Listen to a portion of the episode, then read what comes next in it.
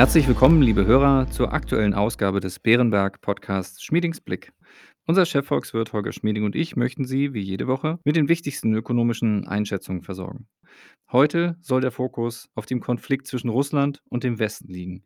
Zudem sprechen wir über die im Gespräch stehenden Lockerungen der Corona-Maßnahmen in Deutschland. Mein Name ist Klaus Newe und ich leite das Wealth Management von Bärenberg in Deutschland. Hallo, Herr Schmieding. Hallo, Herr Newe. Lieber Herr Schmieding, nach dem russischen Truppenaufmarsch an der Grenze zur Ukraine und den Warnungen der USA, dass ein russischer Einmarsch unmittelbar bevorstehen könnte, hat dieses Risiko zuletzt die Diskussionen in Politik und Wirtschaft ebenso wie an den Finanzmärkten beherrscht. Auch wenn Russland angekündigt hat, einige seiner Truppen abzuziehen, ist das Risiko nach US-Angaben noch nicht gebannt. Wir haben in den letzten Wochen schon darüber gesprochen, dass Sie die langfristigen Risiken für die deutsche und europäische Wirtschaft aufgrund der geringen Bedeutung des russischen Marktes für die Weltwirtschaft als eher gering einschätzen. Lassen Sie uns heute mit der Frage beginnen, auf welche kurzfristigen Folgen wir uns zunächst bei einer russischen Invasion einstellen müssten. Herr Newe, wenn es tatsächlich zu einer russischen Invasion der Ukraine käme, dann wäre das ein kurzer, aber heftiger Schock für das Geschäftsklima, für das Verbrauchervertrauen, für die Wirtschaft. Es wäre wohl ein schlimmer Krieg. Wir würden auch sicherlich einen erneuten Anstieg der Energiekosten sehen. Das würde bei uns zur Inflation weiter beitragen. Ich denke, dass wir diese Effekte nicht lange haben würden, aber zunächst einmal wäre es ein herber Rückschlag. Was wären Ihrer Meinung nach die Auswirkungen auf die Finanzmärkte, wenn Russland tatsächlich die Ukraine überfallen sollte? Auch für die Finanzmärkte wäre ein russischer Angriff auf die Ukraine ein böser Schock. Wir dürften dort einiges an Rückgängen sehen an den Risikomärkten, gerade auch an den Aktienmärkten. Wir hätten vermutlich einen etwas schwächeren Euro, etwas niedrigere Renditen für Bundesanleihen und insgesamt eine kräftige Bewegung raus aus dem Risiko rein in vermeintlich sichere Häfen, wie beispielsweise den US-Dollar und deutsche Bundesanleihen. Allerdings auch da würde ich hoffen und erwarten, dass ein solcher Rückschlag nicht von großer Dauer wäre, dass sich die Lage nach einiger Zeit wieder an den Märkten zumindest entspannen könnte. Herr Schmieding, Russland ist zwar kein großer Absatzmarkt für unsere Wirtschaft, aber es ist einer der wichtigsten Lieferanten von Erdgas, Öl und anderen Rohstoffen.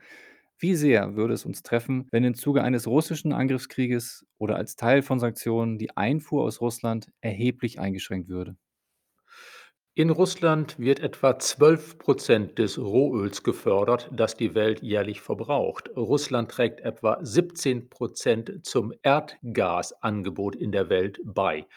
Wenn davon etwas ausfiele, wäre das natürlich eine schwierige Situation für die Energiemärkte in der Welt. Das wäre ein Grund ja, warum wir zunächst einmal einen Rückschlag für die Finanzmärkte und die Konjunktur zu erwarten hätten und mehr Inflation kurzfristig. Aber der Winter auf der Nordhalbkugel dauert nicht mehr lange. Die Spitzennachfrage, gerade nach Erdgas, dürfte dann zurückgehen. Ich denke also, dass dieser Schock zwar kurzfristig spürbar wäre, dass er sich dann aber doch im Laufe der kommenden Monate zumindest zu einem erheblichen Teil verflüchtigen würde. Alles in allem rechne ich damit, dass ein russischer Angriff auf die Ukraine, zu dem es hoffentlich nicht kommt, zwar eben kurzfristig Märkte und Konjunktur belasten würde, aber eben nur kurzfristig, dass wir uns nach wenigen Monaten von diesem Schock wieder erholt hätten. Bleiben wir noch kurz beim Thema Russland. Gibt es in der Wirtschaftsgeschichte der letzten Jahrzehnte Beispiele für akute Krisen, die uns zumindest einen gewissen Hinweis auf die möglichen wirtschaftlichen und finanziellen Folgen geben könnten? Herr Newe, ja, es gibt natürlich eine Reihe von Krisen in der Vergangenheit, geopolitische Ereignisse, die für die Wirtschaft wichtig waren, beziehungsweise wo man nachschauen kann, wie sehr sich diese geopolitischen Krisen auf die Weltwirtschaft und die europäische Wirtschaft ausgewirkt haben. Da ist zum einen die Kuba-Krise vom Oktober 1962 zu nennen die US-Blockade Kubas, um die Sowjetunion dazu zu zwingen, Raketen von Kuba abzuziehen, Raketen, die von Kuba aus die USA bedrohten. Das war wahrscheinlich der Zeitpunkt im Kalten Krieg, wo die Gefahr am größten war, dass aus dem Kalten vielleicht doch ein heißer Krieg zwischen den beiden Supermächten werden könnte. Was wir gesehen haben in der Wirtschaft ist allerdings, dass die US-Konjunktur nicht ins Straucheln geriet. Es gab einen kleinen Rücksetzer während dieser Krise im Oktober 1962, der aber unmittelbar danach ausgeglichen war. Das Wachstum schwächte sich nur kurzzeitig ein bisschen ab. Da sehen wir, wie wir es öfter haben, dass wir trennen müssen zwischen den politischen, den wirtschaftlichen, den militärischen Fragen einerseits und andererseits, was sie dann konkret für die Wirtschaft, für die Konjunktur bedeuten. Wir können auch schauen auf das, was sich ereignet hat beim ersten russischen Angriff auf die Ukraine im Jahr 2014 die Annexion der Krim und vor allen Dingen der Krieg um den Donbass mit etwa 10.000 Opfern nach einigen Schätzungen im Jahr 2014 und dem russischen Abschuss eines Zivilflugzeuges mit knapp 300 Toten, überwiegend Holländern. Das waren schlimme Ereignisse.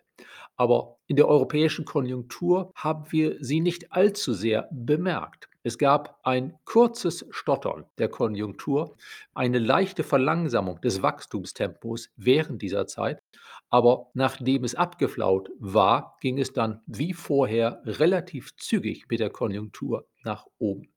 Das sind also zwei Beispiele dafür, dass große Krisen beziehungsweise sogar ein Krieg nur relativ geringe Einflüsse hatten. Es gibt allerdings auch ein Gegenbeispiel, nämlich die Ölkrise aus 1973. Nach dem ägyptisch-syrischen Angriff auf Israel im Jahr 1973 hat die OPEC ja ein Ölboykott gegenüber der westlichen Welt verhängt. Das hat tatsächlich zu einer erheblichen Konjunkturkrise beigetragen. Allerdings war damals die Welt, gerade auch die westliche Welt, noch wesentlich ölabhängiger, als es heute der Fall ist. Insgesamt würde ich aus der Geschichte die Lehre ziehen, geopolitische Krisen sind wichtig, auch für Märkte, auch für die Konjunktur, aber es ist doch oftmals so, dass die Folgen für Wirtschaft, Konjunktur und Märkte nach kurzer Zeit wieder ausgeglichen werden können. Erlauben Sie mir noch eine Zusatzfrage hinsichtlich des hohen Anteils Russlands an dem Thema Öl und Gasproduktion. Wie müsste die Europäische Zentralbank auf einen neuerlichen Anstieg der Inflation reagieren, der sich aus noch höheren Energiekosten ergeben würde? Herr Newe, die Europäische Zentralbank sollte ohnehin ihre laxe Geldpolitik wieder zurückfahren. Es macht eigentlich keinen Sinn mehr, Anleihen zu kaufen. Und auch bei den Zinsen sollte die EZB langsam die Wende vorbereiten. Allerdings ein neuer Energiepreisschock würde ja einerseits die Konjunktur belasten, andererseits die Inflation noch einmal nach oben treiben. Ein solcher Schock wäre für sich genommen kein zusätzliches Argument für die EZB zu handeln. Also sie sollte in diesem Fall bei einem angemessenen Kurs bleiben beziehungsweise auf den ohnehin angemessenen Kurs einschwenken, nämlich die Anleihekäufe zu beenden und die erste Zinserhöhung langsam vorzubereiten. Sollte sich aber nach einem Energiepreisschock herausstellen, dass die Gefahr einer sich auf hohem Niveau verfestigenden Inflation dadurch deutlich größer werden würde, dann könnte natürlich auch so ein Energiepreisschock ein zusätzliches Argument sein für die EZB, dass sie von ihrer jetzigen Geldpolitik doch langsam abkehren sollte. Um das Thema Geopolitik abzuschließen, wo sehen Sie andere geopolitische Risiken, die für die Wirtschaft und Finanzmärkte von Bedeutung sein könnten? Das größte geopolitische Risiko ist und bleibt, dass im Verhältnis zwischen den USA und China etwas aus dem Ruder läuft. Konkret, sollte China Taiwan angreifen, dann wäre das der wohl größte anzunehmende geopolitische Unfall. Das wäre wirtschaftlich gesehen und auch wahrscheinlich politisch und militärisch gesehen eine ganz andere Hausnummer als ein russischer Überfall auf die Ukraine. Denn Taiwan steht in gewissem Sinne unter dem Schutz der USA. Die Ukraine gehört ja nicht zu den Ländern, die von den USA ausdrücklich geschützt werden. Ein Angriff Chinas auf Taiwan ein Konflikt rund um das südchinesische Meer würde Regionen der Weltwirtschaft betreffen, die nun wirklich sehr groß und wichtig sind. Russland ist für den Welthandel von keiner großen Bedeutung, aber China, Taiwan, Korea, Japan, auch die USA sind ja von besonders großer Bedeutung. Ein solcher Konflikt könnte tatsächlich bedeuten, dass die Weltwirtschaft in eine Rezession abfällt. Ich hoffe sehr, dass es zu einem solchen Konflikt nicht kommt. Aktuell gibt es dafür zum Glück auch keine besonderen Anzeichen. Aber es ist wohl so, dass China sehr genau beobachtet, wie der Westen auf die Manöver des russischen Präsidenten Putin rund um die Ukraine reagiert. Auch deshalb ist es wohl wichtig, dass der Westen entschlossen und geschlossen gegenüber Russland auftritt, um nicht das falsche Signal an China zu senden, dass China sich gegen einen vermeintlich schwachen, uneinigen Westen ein Abenteuer wie einen Angriff auf Taiwan leisten könnte. Ein Abenteuer, das eben sehr, sehr schlimme Konsequenzen haben könnte. Alle anderen geopolitischen Risiken sind für mich relativ zu diesem Risiko, sagen wir mal, in der politischen und wirtschaftlichen Bedeutung vergleichsweise gering. Herr Schmieding, lassen Sie uns noch zu einem anderen großen Thema kommen, das uns jetzt bereits seit nahezu zwei Jahren beschäftigt, nämlich der Pandemie. In den letzten Tagen und Wochen feierten mehrere Länder, unter anderem Schweden und Dänemark, mit dem Aufheben nahezu aller Corona-Maßnahmen ihren Freedom Day. Auch in Deutschland beraten Bund und Länder darüber, wesentliche Corona-Beschränkungen schrittweise bis zum 20. März aufzuheben, obwohl die Infektionszahlen bisher nur langsam zurückgehen und die Bundesregierung ihr Impfziel nicht erreicht hat. Wie schätzen Sie die aktuelle Corona-Lage aus wirtschaftlicher Sicht ein und wo sehen Sie eher Chancen oder Risiken für die Konjunktur durch die angekündigten Lockerungen? Herr Newe, die angekündigten Lockerungen sind einfach gut für die Konjunktur. Wir schauen uns seit praktisch zwei Jahren jeden Tag die Corona-Zahlen an, nicht nur in Deutschland. Es sieht so aus, als habe die Omikron-Welle auch in Deutschland den Höhepunkt überschritten.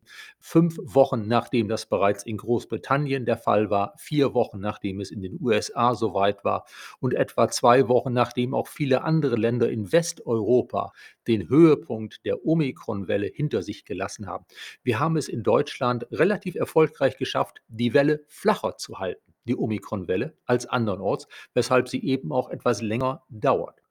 Wir sehen in anderen Ländern, dass dort das Wiederöffnen der Wirtschaft bisher nicht zu einem kräftigen Rückschlag geführt hat. Diese Beobachtung gibt Hoffnung, dass auch bei uns die schrittweise Lockerung der Bestimmungen nicht nur zu rechtfertigen ist, sondern tatsächlich dazu führt, dass wir dann einen besseren Frühling erleben können, ohne große Corona-Beschränkungen. Das ist alles in allem sogar ein bisschen besser zurzeit, als wir das in unseren Wirtschaftsprognosen zugrunde gelegt haben, die wir zum Jahresbeginn gemacht haben. Bisher scheint Omikron alles in allem etwas milder zu verlaufen als befürchtet. Das heißt, es sieht so aus, als könnte für Deutschland und die Eurozone fürs erste Quartal eben doch ein leichtes Wirtschaftswachstum herauskommen, obwohl ansonsten ja die etwas höheren Energiepreise als erwartet einen gewissen Rückschlag nahegelegt hätten. Bisher also würde ich sagen, alles in allem ist die Wirtschaft vermutlich auch jetzt im ersten Quartal auf einem leichten Wachstumskurs. Und es sieht zumindest vorerst nicht so aus, als würde die Pandemie uns dies noch einmal kräftig durchkreuzen. Vermutlich können wir uns wie in den letzten beiden Jahren darauf freuen, dass ab Frühjahr und im Sommer die Lage deutlich besser ist als im Winter. Dann haben wir hoffentlich die Lektionen gelernt, dass uns im kommenden Herbst und Winter keine neue Welle von Einschränkungen bevorsteht im Rahmen der Pandemie die dann hoffentlich endgültig zu einer endemischen Lage geworden ist, aber nicht mehr eine Pandemie in dem Sinne, dass wir erhebliche Teile unseres Lebens danach ausrichten müssen, das Virus im Check zu halten. Insgesamt, Herr Neber, wir haben jetzt sehr viel über Risiken gesprochen in diesem Podcast. Das ist auch wichtig so. Aber festhalten möchte ich gerne am Schluss, dass alles in allem meines Erachtens für dieses Jahr die Chancen weiterhin überwiegen. Wir müssen gerade auch das akute Russland, das Pandemierisiko beobachten. Aber insgesamt zeigt sich bisher, dass die Konjunktur anspringen kann und wahrscheinlich in den USA auch bereits wieder angesprungen ist mit dem Abflauen der Omikron-Welle nach einem kleinen Rückschlag vorab. Die Konjunkturampeln stehen zwar noch nicht ganz auf grün, aber es könnte gut sein, dass wir in wenigen Wochen feststellen können, dass tatsächlich die Konjunkturampeln für die westliche Welt insgesamt auf grün gesprungen sind und wir dann natürlich erneut wieder darüber diskutieren müssen, was das eigentlich für die Inflation, die Zentralbankpolitik und die Renditen an den Finanzmärkten bedeutet. Lieber Schmieding, mit diesen Hoffnungen kommen wir schon wieder zum Ende unserer heutigen Zeit und ich danke Ihnen erneut für Ihre Einschätzung. Ja, gerne, Herr Newe. Liebe Hörerinnen und Hörer, vielen Dank für Ihr Interesse. Wir hoffen, es hat Ihnen gefallen und falls ja, empfehlen Sie uns gern weiter. Wenn Sie Fragen oder Anregungen haben, schreiben Sie uns gerne eine E-Mail an schmiedingsblick.beerenberg.de. Und wie immer gilt, bleiben Sie gesund und bis kommende Woche.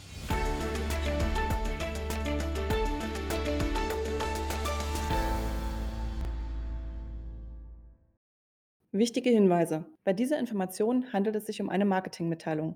Diese soll Ihnen Gelegenheit geben, sich selbst ein Bild über eine Anlagemöglichkeit zu machen. Wir weisen ausdrücklich darauf hin, dass diese Information keine individuelle Anlageberatung, keine Anlageempfehlung und keine Anlagestrategieempfehlung darstellt. Frühere Wertentwicklungen sind kein verlässlicher Indikator für die künftige Wertentwicklung.